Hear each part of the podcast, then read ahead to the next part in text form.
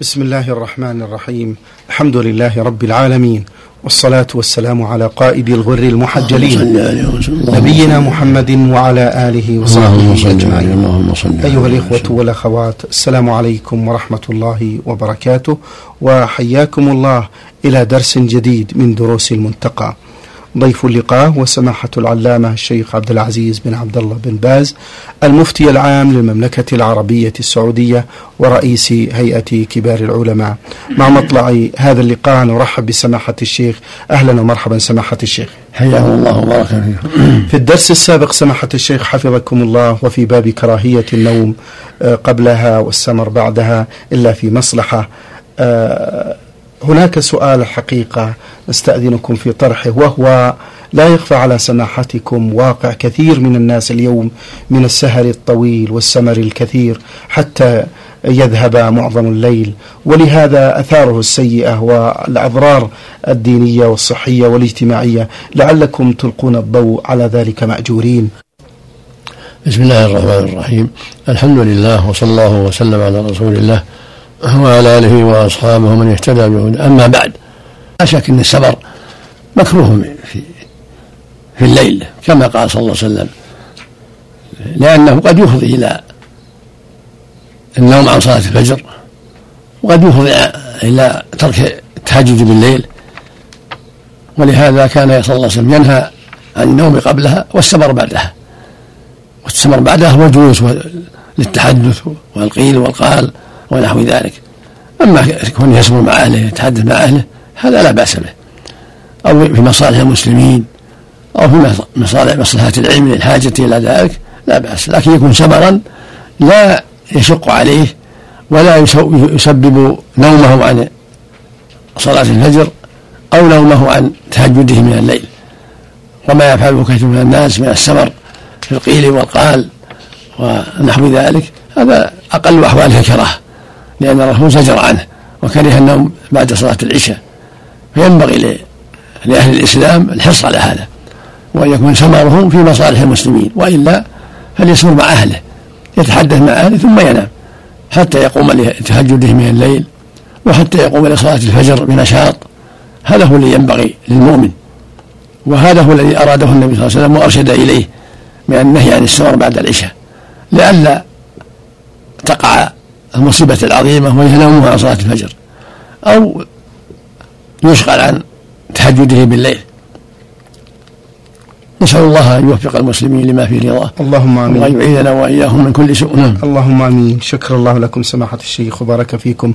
قال المؤلف رحمه الله تعالى باب نعم. تسميتها بالعشاء نعم. والعتمة. نعم. عن مالك عن سمي عن أبي صالح عن أبي هريرة أن رسول الله صلى الله عليه وسلم قال لو يعلم الناس ما في النداء والصف الأول ثم لم يجدوا إلا أن يستهموا عليه لاستهموا عليه. ولو يعلمون ما في الهجير لاستبقوا إليه. ولو يعلمون ما في العتمة والصبح لأتوهما ولو حبوا متفق عليه. زاد أحمد في روايته عن عبد الرزاق فقلت لمالك أما تكره أن تقول العتمة؟ قال هكذا قال الذي حدثني. وصلى الله وسلم لو يعلم الناس ما في النداء والصف الأول لاستهموا لاستبقوا إليه. وذلك لو يعلم ما في الهجير لسبقوا إليه. ولو يعلم ما في العتمة لأتوهما ولو ولو حبوا هذا يدل على أن السنة الاستباق والمسارعة إلى الصلاة لإدراك الصف الأول. والعناية بالنداء وأنه يستحب للمؤمن أن يحرص على النداء لما فيه من الدعوة إلى الله وإعلان ذكر الله جل وعلا. فلو يعلم الناس ما في النداء والصف لو استبقوا إليه. فالأذان له شأن عظيم في الدعوة إلى الله وإظهار توحيده سبحانه وتعالى والدعوة إلى أعظم واجب بعد الشهادتين والصف الأول له مزية عظيمة وكذلك التهجير والتبكير للصلاة. ينبغي الاستباق إليه التهجير التبكير ولو يعلم الناس ما في العتمة الصبح لأتوهم ولو حبه المقصود أنه ينبغي للمؤمن أن يجتهد في المسارعة إلى الصلوات والمبادرة إليها ويحرص على النداء إذا يسر الله له أن يكون مؤذنا لما فيه من الخير العظيم. فإن المنادي وهو المؤذن لا يسمع صوته أحد إلا شهد له يوم القيامة من جن ولا إنس ولا شجر ولا حجر إلا شهد يوم القيامة. والصف الأول له منزلته العظيمة والسباق إليه والتهيئ الصلوات كلها أمر مطلوب. وكذلك العتمة لها وهي العشرات العشاء. والأعراب يسمونها العتمة لأنه يأتيهم بالإبل. والأفضل أن تسمى بالعشاء كما قال صلى الله عليه وسلم. لا تغلبنهم العرب على تسميتهم العشاء بالعتمة. فالسنة أن تسمى بالعشاء هذا هو السنة وهذا هو الأفضل. وإن سميت بالعتمة فلا حرج. لكن يكون الغالب تسمية العشاء كما سماها النبي صلى الله عليه وسلم وكما سماها الله جل وعلا. نعم. من أذن بمرتب أو أخذ مرتب هل يزول عنه أجر الأذان شيخ؟ لا حرج لا حرج. إذا دعت الحاجة إلى هذا إذا أعطى ما يساعد ما يزول عن فضل لا يزول عن فضل الأذان إن شاء الله. يعطى من بيت المال أو من الأوقاف أو من المحسنين ما يعينه على المواظبة والمحافظة على أداء هذا المشروع. مم.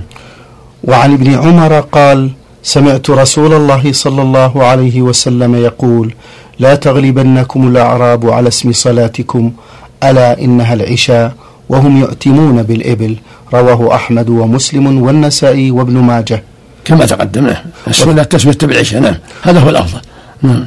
وفي رواية لمسلم لا يغلبنكم الأعراب على اسم صلاتكم العشاء فإنها في كتاب الله العشاء نعم. وإنها تعتم بحلاب الإبل. نعم.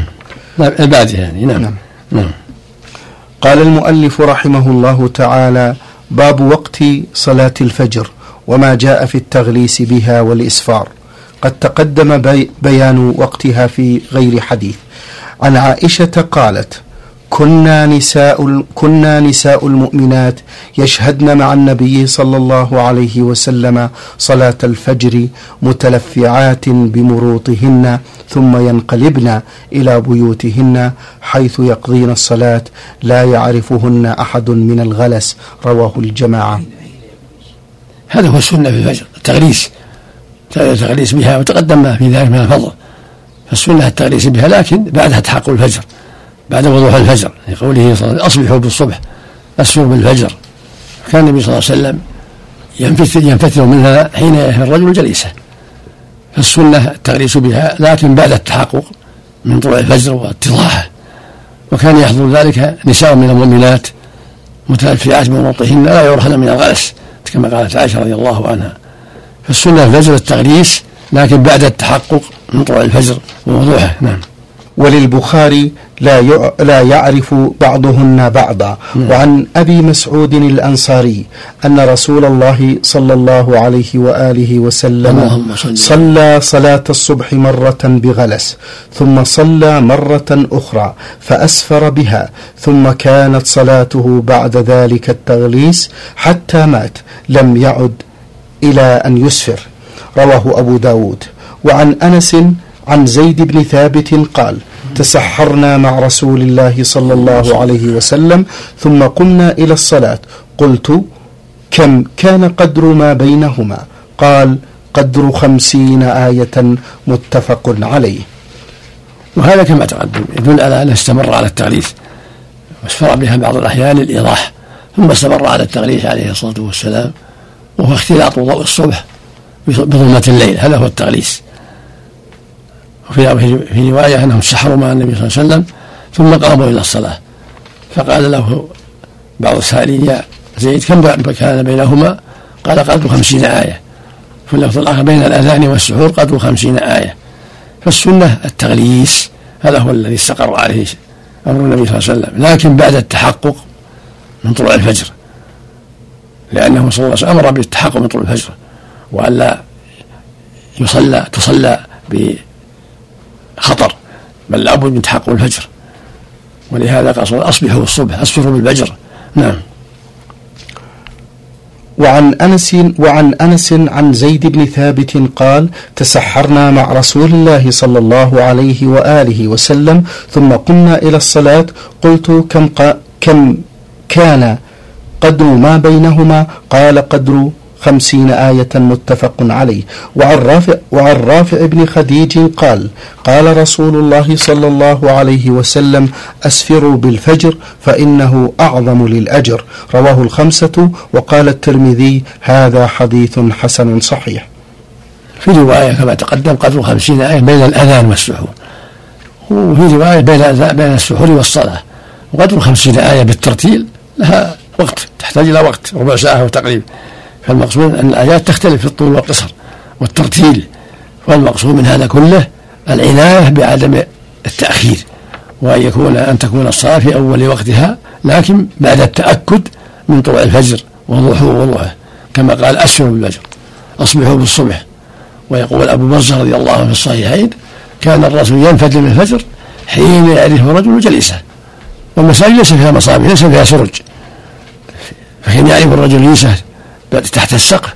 يدل على اتضاح الصبح وانتشاره نعم.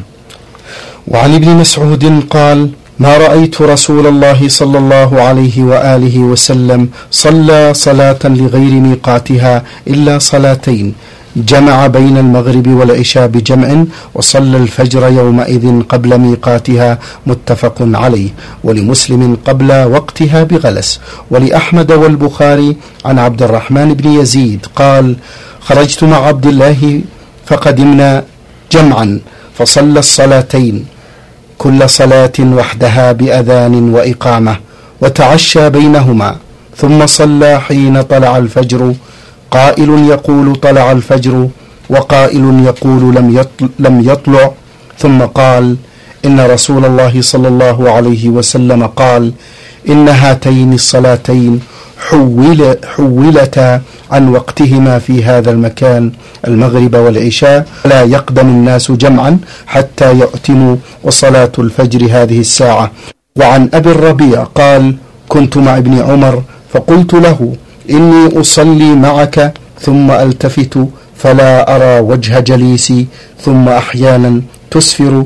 قال كذلك رأيت رسول الله صلى الله عليه وسلم يصلي فأحببت أن أصليها أن أصليها كما رأيت رسول الله صلى الله عليه وسلم يصليها رواه أحمد.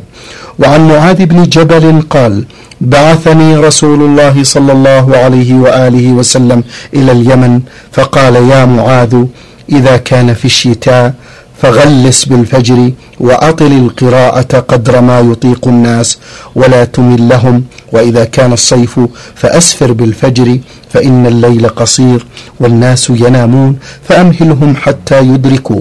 رواه الحسين بن مسعود البغوي في شرح السنة وأخرجه بقي بن, ابن مخلد في مسنده المصنف. هذه الصلوات السنة فيها مراعاة أوقاتها كما قال النبي صلى الله عليه وسلم. الفجر في عرفة والمغرب والعشاء. النبي صلى الله عليه وسلم صلى المغرب والعشاء جمعا. لما وصل إلى مزدلفة. ولم يصلي بينهما شيء. ومعاذ بن مسعود رضي الله عنه لما حج في بعض حجاته وصار قدم جمعا متأخرا صلى المغرب ثم تعشى بعدها وصلى العشاء لأنها في وقت العشاء ولكن الأفضل خلاف ذلك. الأفضل ما فعله النبي صلى الله عليه وسلم وهو أنه صلاهما جميعا ولم يصلي بينهما شيء ولم يتعشى بينهما هذا هو الأفضل. إذا وصل إلى مزدلفة فالسنة يبادر بصلاة المغرب والعشاء جمعا وقصرا المغرب ثلاث والعشاء اثنتين. أما الفجر فإنه يبكر بها في جمع أكثر أكثر من تبكيره بها في بقية الصلوات. لأنه صلى الله عليه وسلم لما اتضح الفجر صلى الفجر في مزدلفة. فدل على أن في المدينة يتأخر بعض الشيء. حتى يتضح الفجر وحتى يتلاحق الناس. لكن في مزدلفة بكر بها بعد طلوع الفجر قبل ميقاتها. يعني قبل الميقات المعتاد في المدينة. فدل على أن السنة للحجاج أن يبكر بالفجر في مزدلفة. حتى يتسع لهم وقت الذكر بعد صلاة الفجر في المشعر الحرام. ثم ينصرفون إلى منى قبل طلوع الشمس خلافا للجاهلية. كان أهل الجاهلية لا ينصرفون حتى تطلع الشمس. فخالفهم النبي صلى الله عليه وسلم وأفاضوا من مزدلفة بعدما اتضح النهار وبعدما أسفروا قبل طلوع الشمس. وصلى الفجر مبكرا بها بعدما طلع الفجر. عليه الصلاة والسلام. نعم. إذا سماحة الشيخ حفظكم الله الإسفار متى يحصل؟ الإسفار بعدما ينشق الفجر ويتضح. في في في البلد وإذا كان هناك غيمة وما يتضح المسجد فالساعة يعتني بالساعة لا, لا يعجل. مثل ما هنا الآن الفجر 25 دقيقة تقريبا فيها ساعة حتى يتضح الفجر. المقصود لا يعجل بعد بعد أذان الفجر حتى ينشق الصبح ويتضح. كما قال الصحابة كان ينفث من الفجر في المدينة حين يعرف الرجل جليسه. والاوقاف هنا رتبوا 25 دقيقة للفجر حتى يتضح الفجر. نعم. أيضا حفظكم الله في صلاة الصبح ما مقدار القراءة يا شيخ؟ يتوسط مثل قراءة قاف والطور والذاريات ونحوها. نعم. لا يشق على الناس من طوال المفصل. طيب يا شيخ. هل ورد قراءة سورة الروم يا شيخ؟ ما أذكر ما للنبي صلى الله عليه وسلم ما أذكر. ورد أنه صلى صلى مرة بالمؤمنون نعم. عليه الصلاة والسلام. نعم صلى الله عليه وسلم.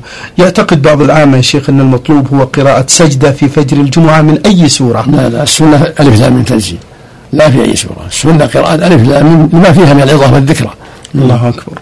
آه، لا يخفى على سماحتكم حفظكم الله آه، قصر الليل في الصيف. فهل ترون للأئمة أن يؤخروا إقامة الصلاة ويقصروا القراءة يا شيخ؟ السنة في هذا أن لا يعجلوا.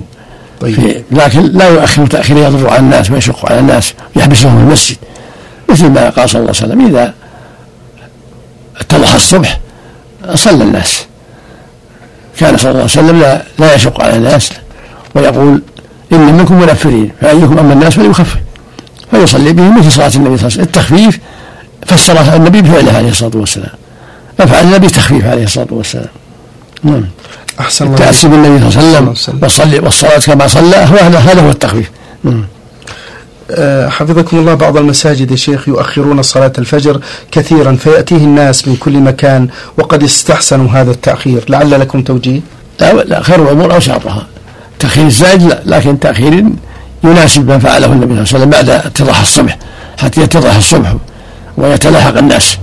ما تأخير يمل يمل الحاضرين المبكرين ويؤذيهم. يكون جمع بين المصلحات لا يؤذي الحاضرين المبكرين ولا يعجل يفوت الناس الصلاة ولكن يتأنى بعد الأذان 25 دقيقة إلى نصف الساعة هذا لا بأس به. تخلف كثير من الناس يا شيخ عن صلاة الفجر باب ومن العلاج. هذا تشبه بالمنافقين. وأسبابه الغالب أسبابه السهر. السهر بعد العشاء والتأخر في النوم هذا هو الغالب. أسباب ينام عن الفجر. يتأخر فإذا جاء الفجر فإذا هو ميت. نسأل الله السلامة. أحسن الله إليكم وبارك فيكم سماحة الشيخ. قال المؤلف رحمه الله تعالى باب بيان أن من أدرك بعض الصلاة في الوقت فإنه يتمها. ووجوب المحافظة على الوقت. عن أبي هريرة رضي الله عنه أن رسول الله صلى الله عليه وسلم قال من أدرك من الصبح ركعة قبل أن تطلع الشمس فقد أدرك الصبح ومن أدرك ركعة من العصر قبل أن تغرب الشمس فقد أدرك العصر. رواه الجماعة. وللبخاري إذا أدرك أحدكم سجدة من صلاة العصر قبل أن تغرب الشمس فليتم صلاته. وإذا أدرك سجدة من صلاة الصبح قبل أن تطلع الشمس فليتم صلاته. وعن عائشة قالت قال رسول الله صلى الله عليه وسلم من أدرك من العصر سجدة قبل أن تغرب الشمس أو من الصبح قبل أن تطلع الشمس فقد أدركها رواه أحمد ومسلم والنسائي وابن ماجه والسجدة هنا الركعة. وعن أبي ذر قال قال لي رسول الله صلى الله عليه وسلم كيف أنت إذا كانت عليك كيف أنت إذا كانت عليك أمراء يميتون الصلاة أو قال يؤخرون الصلاة عن وقتها؟ قلت فماذا تأمرني؟ قال صل الصلاة لوقتها فإن أدركتها فإن أدركتها معهم فصل فإنها لك نافلة. وفي رواية فإن أقيمت الصلاة وأنت في المسجد فصل. وفي أخرى فإن أدركتك يعني الصلاة معهم فصل ولا تقل إني قد صليت فلا أصلي رواه أحمد ومسلم والنسائي. وعن عبادة بن الصامت عن النبي صلى الله عليه وسلم قال سيكون عليكم بعدي أمراء تشغلهم أشياء عن الصلاة لوقتها حتى يذهب وقتها فصلوا الصلاة لوقتها فقال رجل يا رسول الله أصلي معهم؟ قال نعم إن شئت. رواه أبو داود ورواه أبو داود وأحمد بنحوه وفي لفظه واجعلوا صلاتكم معهم تطوعا. هذه الأحاديث كلها تدل على أن المؤمن يراعي الوقت ويحرص على الوقت ولا يتساهل. فلو أدرك قدر ركعة صلى. لا يقول أمهل حتى تغيب الشمس. فلو شغل عن الصلاة بنوم أو غيره ثم أدرك آخر الوقت صلى الركعة ولو عند غروب الشمس الفريضة. ويقول أدركها فيتم الصلاة. وإذا كان شغله عنها نوم أو نسيان فلا حرج عليه. لقوله صلى الله عليه وسلم من نام عن الصلاة أو نسيها فليصليها إذا ذكرها لا كفارة لها إلا ذلك. أما إذا كان عامدا فعليه التوبة إلى الله عز وجل. ويكون مدركا لها إذا أدرك ركعة. يكون مدركا للوقت. وإن فاتت فات الوقت قضاها بعد الوقت. فالحاصل أن الواجب على المسلم أن يعتني بالوقت ويحرص على الوقت. فإذا أدرك جزءا منه فقد أدركه. أكثر من الوقت. كالعصر والصبح. وليس له التساهل. أحسن الله إليكم. إذا قام الإنسان ولم يبقى على خروج الشمس إلا قليل فهل يبدأ بالفريضة أم يبدأ بالراتبة؟ لا معلوم يصلي بالنافلة. مثل ما صلى النبي صلى الله عليه وسلم. لما نام عن الصلاة صلى الراتبة ثم صلى الفريضة عليه الصلاة والسلام. صلى الله عليه وسلم. يعني معذور بالنوم أو النسيان. نعم. ما معنى يا شيخ فقد أدرك الصلاة؟ أدرك وقت في الوقت يعني. المتنفل سماحة الشيخ قبل إقامة الصلاة هل يقطعها إذا أقيمت الصلاة؟ إذا أقيمت يقطعها. لقوله صلى الله عليه وسلم إذا أقيمت الصلاة فلا صلاة إلا المكتوبة.